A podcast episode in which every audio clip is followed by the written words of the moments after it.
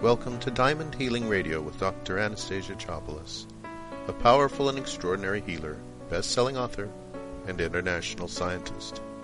She brings you expert interviews and essential information on the fusion of science and energy healing to help you become more vibrant, youthful, and healthy no matter what your age. Diamond Healing Radio is hosted on the Amazing Women of Power Network, world's leading positive programming channel. Get relaxed, be ready to feel and look better than you ever have before. Hello, this is Dr. Anastasia Chopelas at Diamond Healing Radio. And today I have a very special guest. I just met her at this conference, and she has done some phenomenal work with children and adults with brain disorders. And I'd like to introduce you to her today. Her name is Lynette Louise, and she has had a very interesting path before she got to this point. So I think that the best way for her to tell that to you is that she tells it to you herself. So Welcome, Lynette. Well, thank you. Thank you for having me, Anastasia. I'm really excited to be here. So, would you like to hear about my past? Would you? I would. I mean, you know, working with with children on the spectrum, there have been so many different therapies, and a lot of times the the children get drugged, and um, they have a very difficult time coming out of it. And I I think that a lot of natural techniques exist and that they're very effective. So, um, so tell us a little bit about why you got into it.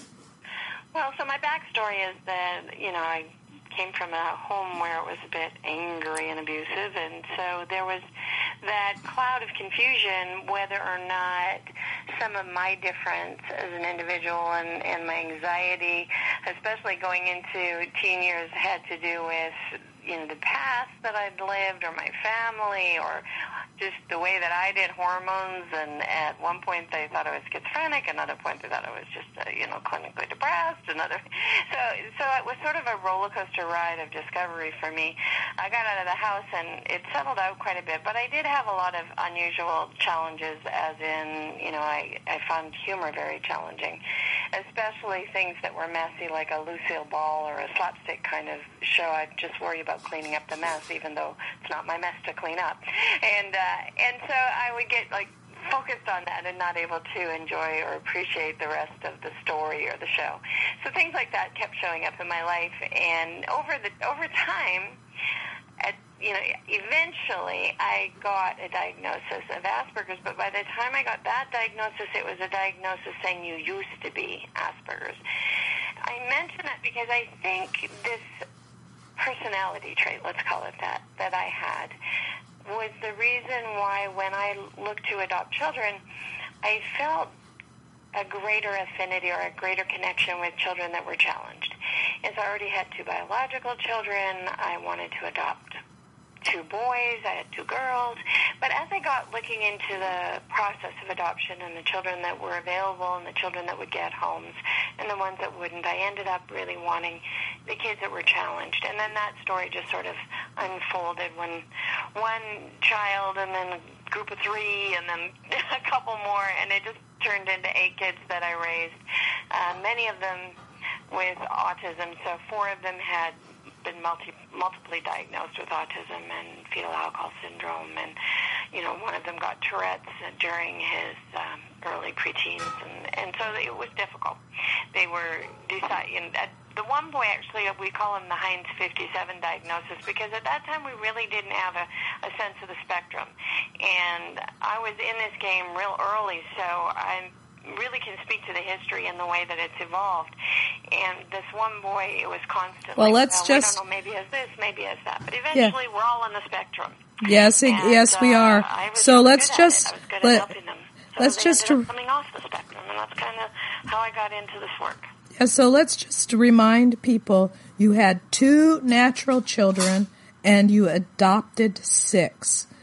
That's phenomenal, and and some families they suffer terribly just by having one child on the spectrum and you had how many you had four at least that were multiply diagnosed that is like Right. you know heroic on epic proportions. That's all like Maybe, but you know, I'm gonna. I, I gotta say that I think having one autistic child is a bit tougher.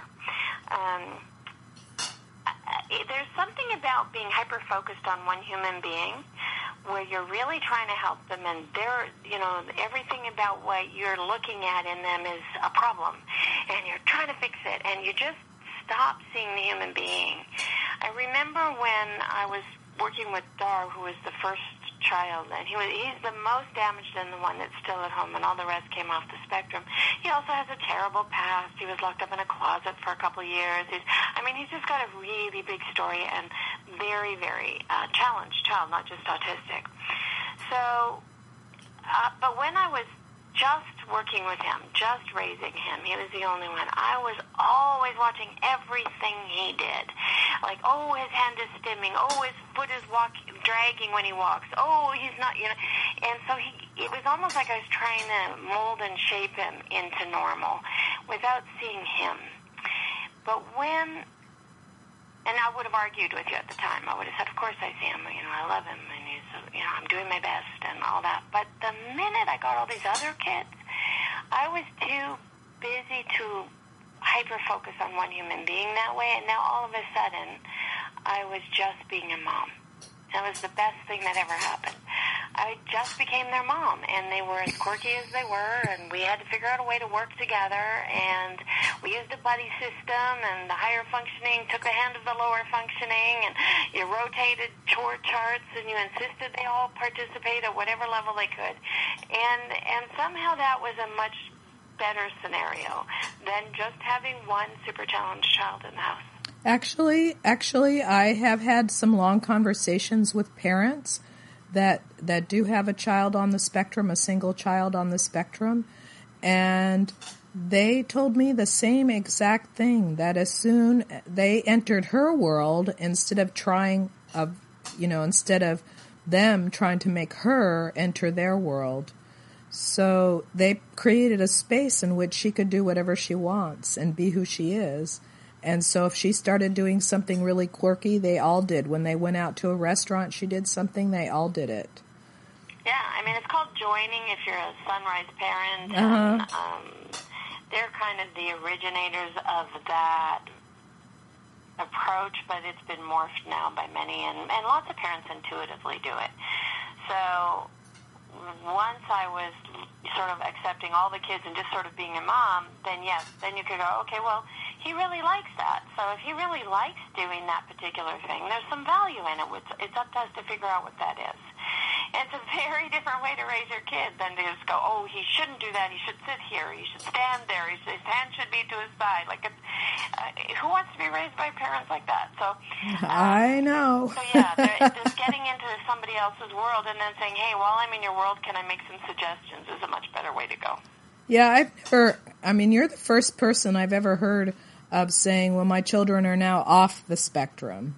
I mean, they've fallen off. They're now they're now classified as quote unquote normal.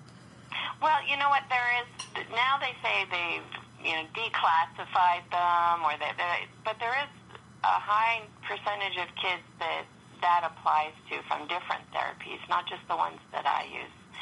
However, there's just as many people who get enraged by that and say, you know, autism's forever. How can you say that? Just because you can't see the behavior anymore doesn't mean it isn't there.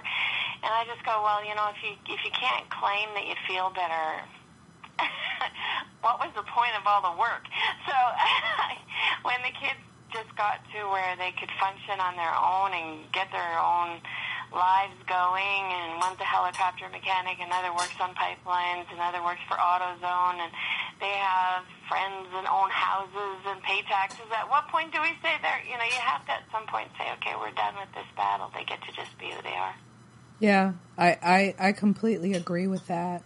So what what's I mean aside from you know meeting them where where they are, what are what are some of the the methods that you use to help bring them out so they could so they could heal from the problem? What's do you have any?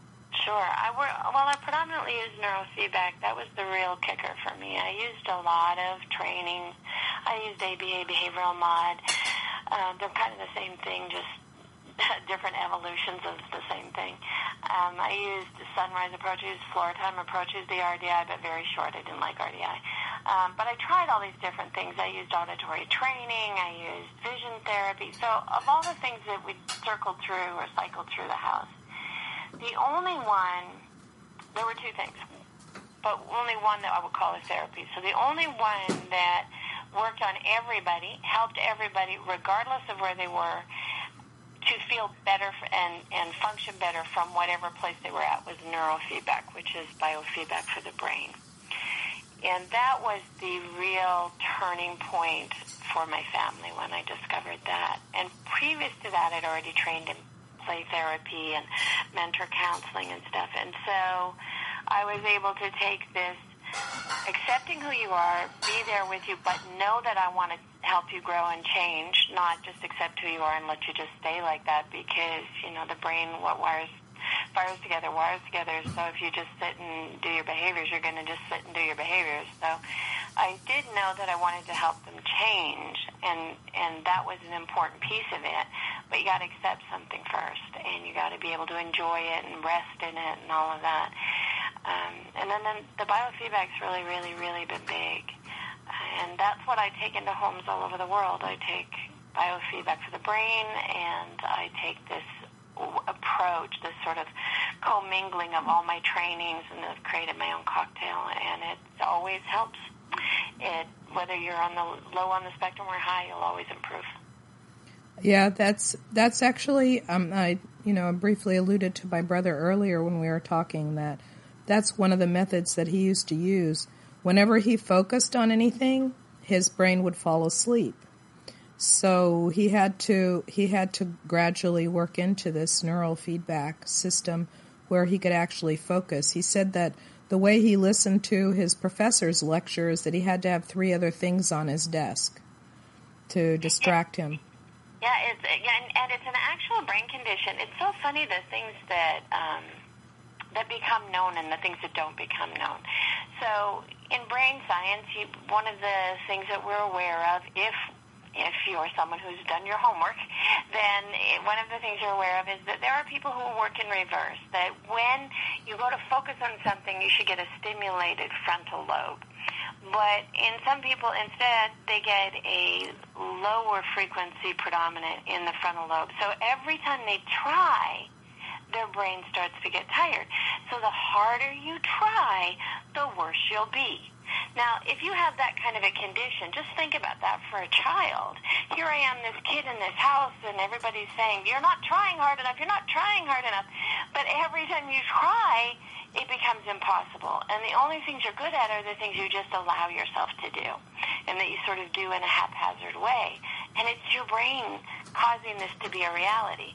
If the family knew that, then they would be able to work with that, and we could design a program to make that different. Plus, I would use the biofeedback to change it. But when you don't know that, you have a child who's pretty much just yelled at all the time and said they you're not applying yourself, and you know it's it's kind of unfortunate that we don't share the knowledge that we have uh, at a level that would really make a difference to people. Yeah, my my grab onto myths. Yeah, my daughter my daughter grew up with severe dyslexia and she had all of the classic symptoms including the inability to stay balanced. Um, she when she was little she used to fall all over the place and um, she had other genius and she actually managed to graduate from college magna cum laude and she graduated with honors with her MBA, not MBA, MFA um, from UCLA, which was a really stringent program. And the way that she got that was through movement therapy. She it was like dance movement, movement to music, and uh, she went from like I don't know, eighty mistakes on an essay to five five spelling mistakes on an essay. Um, in in like a very short amount of time. So I know that these therapies are really effective, but she got yelled at about trying all the time, and I knew how hard she tried. I didn't have to say anything. I knew how hard she tried. So she may have had that same problem too. Well, it often it's of- often comorbid with dyslexia, so I wouldn't be surprised. Um, And now a brief word from our sponsor. Hi there. My name is Trina Jensen. And I'm Anastasia Chopelas. We have something really special and fun for you. But before we tell you what it is, we'd like to ask you a few questions. Have you ever felt so overwhelmed that you had a hard time thinking clearly or even making simple decisions? Do you know what causes that? Maybe you are so busy putting out fires that it feels like you have no brain cells left for decision making. And do you have still have negative feelings over a relationship that went south, such as anger, depression, anxiety? If you do, did you know that you're still in a relationship with that person? These things can really hold you back. So we'd like to invite you to our event at bigbreakthrough.net, where you can dump your old useless baggage from the past and spend a day discovering your life's purpose and finding your passion. It's an all-day, fun-filled healing event and workshop where you'll come back with clarity, making you feel lighter and ready to create the future you desire. Sign up now. Don't delay. And now we return to our regular programming. You know, and so here, here you have that situation. She gets into movement. The movement helps to shift all those gears and also keeps you more stimulated and in a more holistic way. And voila. exactly. I mean, it's almost like sitting at the desk and getting yelled at. oh yeah, no kidding, no kidding. But you know, I I used to. Uh, I I got divorced um, from her dad when she was about eight, and I used to um, get her into as many art programs as I could, pottery, drawing, you know, whatever I could find get her into the programs because that's how she expressed herself. Like she was really slow at everything else, and as soon as it was art, she was like in her element. So that's why it's an MFA. It's a Master of Fine Arts. She actually makes can make movies and um, animation and things, which is really tough. yeah, no, it's, it's, that's yes, that's really awesome. So, you know, so it's funny the the stuff we're talking about. It's sort of what. Um, what pushed me to, and you know, when you're on a radio show, you're not supposed to bring up your book, but it's almost a natural here. So I'm going to go ahead and jump in there and say that what made me write the book that I wrote for autism was the lack of understanding of why everybody thinks what they think today. So when you when you come through something and come through the history of it and you see, you know, back here they think it's a refrigerator mom and then that evolves away and then they think and they for a long time it's a psychological thing and then everyone's in an institution and then every if you live through these battles one educational system after another, one doctor after another, one therapist after another. You have something to offer to other parents that I almost feel responsible to give before I leave, which is, look, the reason your doctor thinks what they think is this. They're on this continuum of learning. That doesn't mean they're right, and it doesn't mean they're wrong. So when I think when people understand the foundation or the history of a thing, they make better choices. And parents are overwhelmed right now with there's over 550 therapy choices for autism. How does a parent choose? Yes, and a lot of times things just simply don't work. And when somebody like you or I comes and offers a solution, they just are so overwhelmed. They're broke because they've paid so much. Right. And they just don't, they just says, no, no more, no more. I can't deal with this anymore. Right. Yes, and that that's a, a, a difficult choice. So you were te- you were telling me earlier this is also effective for PTSD and for for brain injuries. Um, pretty much, if it's something you're struggling with, you can use biofeedback for the brain because it actually goes all the way into peak performance. So you can help somebody who has had a stroke. Um, I had a stroke, fixed myself. I mean, it's it's not difficult to use if you understand the science behind it. You just apply it to the problem. It's one of the things that I liked so much about it was it wasn't limited by diagnosis. It wasn't something where you went, oh, if you have autism, this will work, or if you have, you know, PTSD, this will work. You just change where you put the sensor because your brain is the one element that every or the one organ that all of these things have in common. There's a dysfunction somewhere in it, but we just change what part of the brain and what aspect of the balance of the brainwave activity that we're talking to and that well, we're rewarding or that we're discouraging. so, yeah, you can use it for all those things and, and more. I discovered the degree of flexibility of this particular therapy because I would go into a home and I'd have a primary client, usually with autism. And I wanted to help the whole family because my whole family was helped. So right off the bat, my motivation is I'd really like to help the whole family, not have us all hyper focus on this one kid, right? But have us go, wow, let's help us all feel better. And at the very least, we're going to be less stressed. Yes, exactly. So I began like that, and I just uh, discovered that it worked for all the disorders. Wow, that's really that's really awesome. It gives me a little more insight because when I when I work with people, I mean, um, I don't know if you remember me saying this, but I worked with somebody who had quote unquote irreparable brain damage and probably wouldn't live, and in fact expect them to die in the next two or three days and I did a healing on on that person. I spent seven hours working on his brain, and and even while I was at the hospital, the needles were moving. You know, I, I stood over his bed and did the healing on him, and the needles were all moving. So I could see that there was evidence of of whatever I was doing was changing changing what was going on in his body. And um, you could not tell that he was in that kind of accident anymore. You could there was he came out fine. You can't tell. It, it's an amazing thing, isn't it, when um, you watch somebody who's supposed to die heal and somebody who wasn't supposed to be very broken not able to get over it.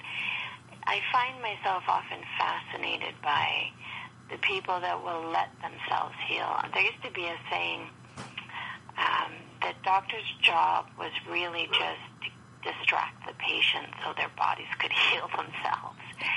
And I don't think we are distracting them. I think we are making a huge difference. But we are attracting a focus that says, I believe I can get better. Yes, um, exactly. I think that that has a lot to do with it. There's one thing everybody asks me, so does it work on everybody? And I said, no, there are pe- people that actually they give it lip service I want to be well, but in reality they don't. Right. And and so so they'll say, well, why wouldn't somebody want to get well? Well, the thing is that if you are the ill person, you, you get mounds and mounds of attention. And there are some people that are never full and so they they want the attention and so getting well means that they're going to have to stand on their own two feet and people won't be taking care of them anymore oh and the secondary gain of something like um, for example i have a client who's had a stroke and he got amazing gains, amazing gains, and then he was at risk of losing his disability, and that was something he didn't want. So then he dropped down again, and I'm like, well, you have to make a choice. You don't, you know, you don't have to get worse again and have another stroke, but you, but you have to at least make this choice clear and know that you're choosing not to get any better. Exactly. Yeah. And um, but otherwise, otherwise if somebody has the will to get well and they open up to the possibility of being healthy again, they do. I've just seen it happen over and over again. It's a really incredible. You know, I talked to somebody today who is riddled with cancer, and I could hear in her voice, Yes, I want to be well. I don't want this to be my reality anymore. So I gave her a couple of hints, and I'm, I'm going to be working with her but um, I'm excited to see, you know, how people transform um, just by inviting that in into their reality of being well. That's like the number one thing is I, I decide I want to be healed. It's huge. Uh, it's so funny. Um, I don't know if you bang your head against the wall over this, but I often do. It's probably because I'm in the middle of a dissertation. But I, you know, when when a part of our science refuses to honor the placebo effect as if it's muddying the waters instead of going, what is the placebo effect? Oh, it's the person choosing wellness. Um, yes, exactly. You know, it's so silly. It's like here we have this part of a human being that chooses to believe and to get well, and we want to subtract that out. We should be adding that in. Well, I think I think that the reason why they want to subtract that out is because they want to make sure that whatever medication they are serving up, you know, one of those poisons we were talking about, that is actually effective. I know, I know that's what why they want it, but, But- the truth is you can't subtract placebo or nocebo. You have a person taking something that, and they have a belief. They're going to either believe it's going to help them, or they're going to believe it's not. So you really can't take it out of the mix, no matter what. So you might as well, um, you might as well work with it. Yes, I, I, I completely agree. And there and there are more and more groups. There's a group in the Netherlands. Um, he actually belongs to the same to the same uh, group of us that that work with people from the conference last week. Um, and they they actually have capitalized on that placebo effect, and they have some trainings that that help. And I haven't gone through all the trainings. I got the package from him because I was interested, and I guess some of it was just I it didn't hold my interest because he says listen to this one first, and I'm listening to somebody drone on and on, and I'm one of those people. It's like, can we get to the meat already? Yeah, like meet myself. I'm always like, bottom line, please get to the bottom line. So let's get to the bottom line, you and I. yes, Um, exactly. so you know, so I had this journey. I started with my own. I, you know, I met my kids. I, we all started to work together, learned to accept each other, found some therapies. I think, um, you know, it, it would just sort of evolve that people then said, "Can you help me?" And then I would train and get certified, and eventually ended up working all over the world. So I want very much to be able to get this information out there, but I want people to be able to see it because I find that there's so many cure stories and, and healing stories and uh, impossible stories at the same time that there's so many stories that say none of that can happen. And so it's like there's this division, especially especially in autism, where everyone's either angry and, and says nothing can be done or they are all saying everything can be done. And so it's really hard to have the voice of authenticity in this population. Um, so I designed something where I have cameras go with me, and we're making a show. It's on the Autism Channel, and they follow me around, and so it's like a little reality show of exactly what can be done. It's really exciting and interesting, and it's international, so I'm really enjoying that. And I think that that's one way for me to give people at least an awareness of what can be done, how to do it, um, and entertain them at the same time. You know, so I'm excited about that. Oh, that to me, that sounds like a total thrill. So I am going to set up a web page for the listeners to be able to find you. It's diamondhealingradio.com forward slash Lynette. That's L Y N E T T E. She has only one N in her name. And um, you'll be able to find out a little bit more about uh, Lynette, and you'll be able to um, uh, send in your name and email address so you can get uh, more information from her because uh, she has helped literally has been uh, educating and helping thousands of people on on these not very well understood problems um, with the brain. So um, I think we're just about out of time. Thank you so much for all of this. This has been really exciting and interesting for um, my listeners to listen to. Well, thank you for having me. And by the way, they call me the Brain Broad. the brain broad, that's easy to find. Alrighty then. So this is Dr. Anastasia Chopelas with another episode of Diamond Healing Radio. Thank you for joining us on Diamond Healing Radio, hosted on the Amazing Women of Power Network, the world's leading positive programming channel. To learn more and get your free healing meditation, go to diamondhealingradio.com and join us next week to hear more on how you can live a vibrant and healthy life using the fusion of science and energy healing. Until next week, remember to take a deep breath before you go about your day.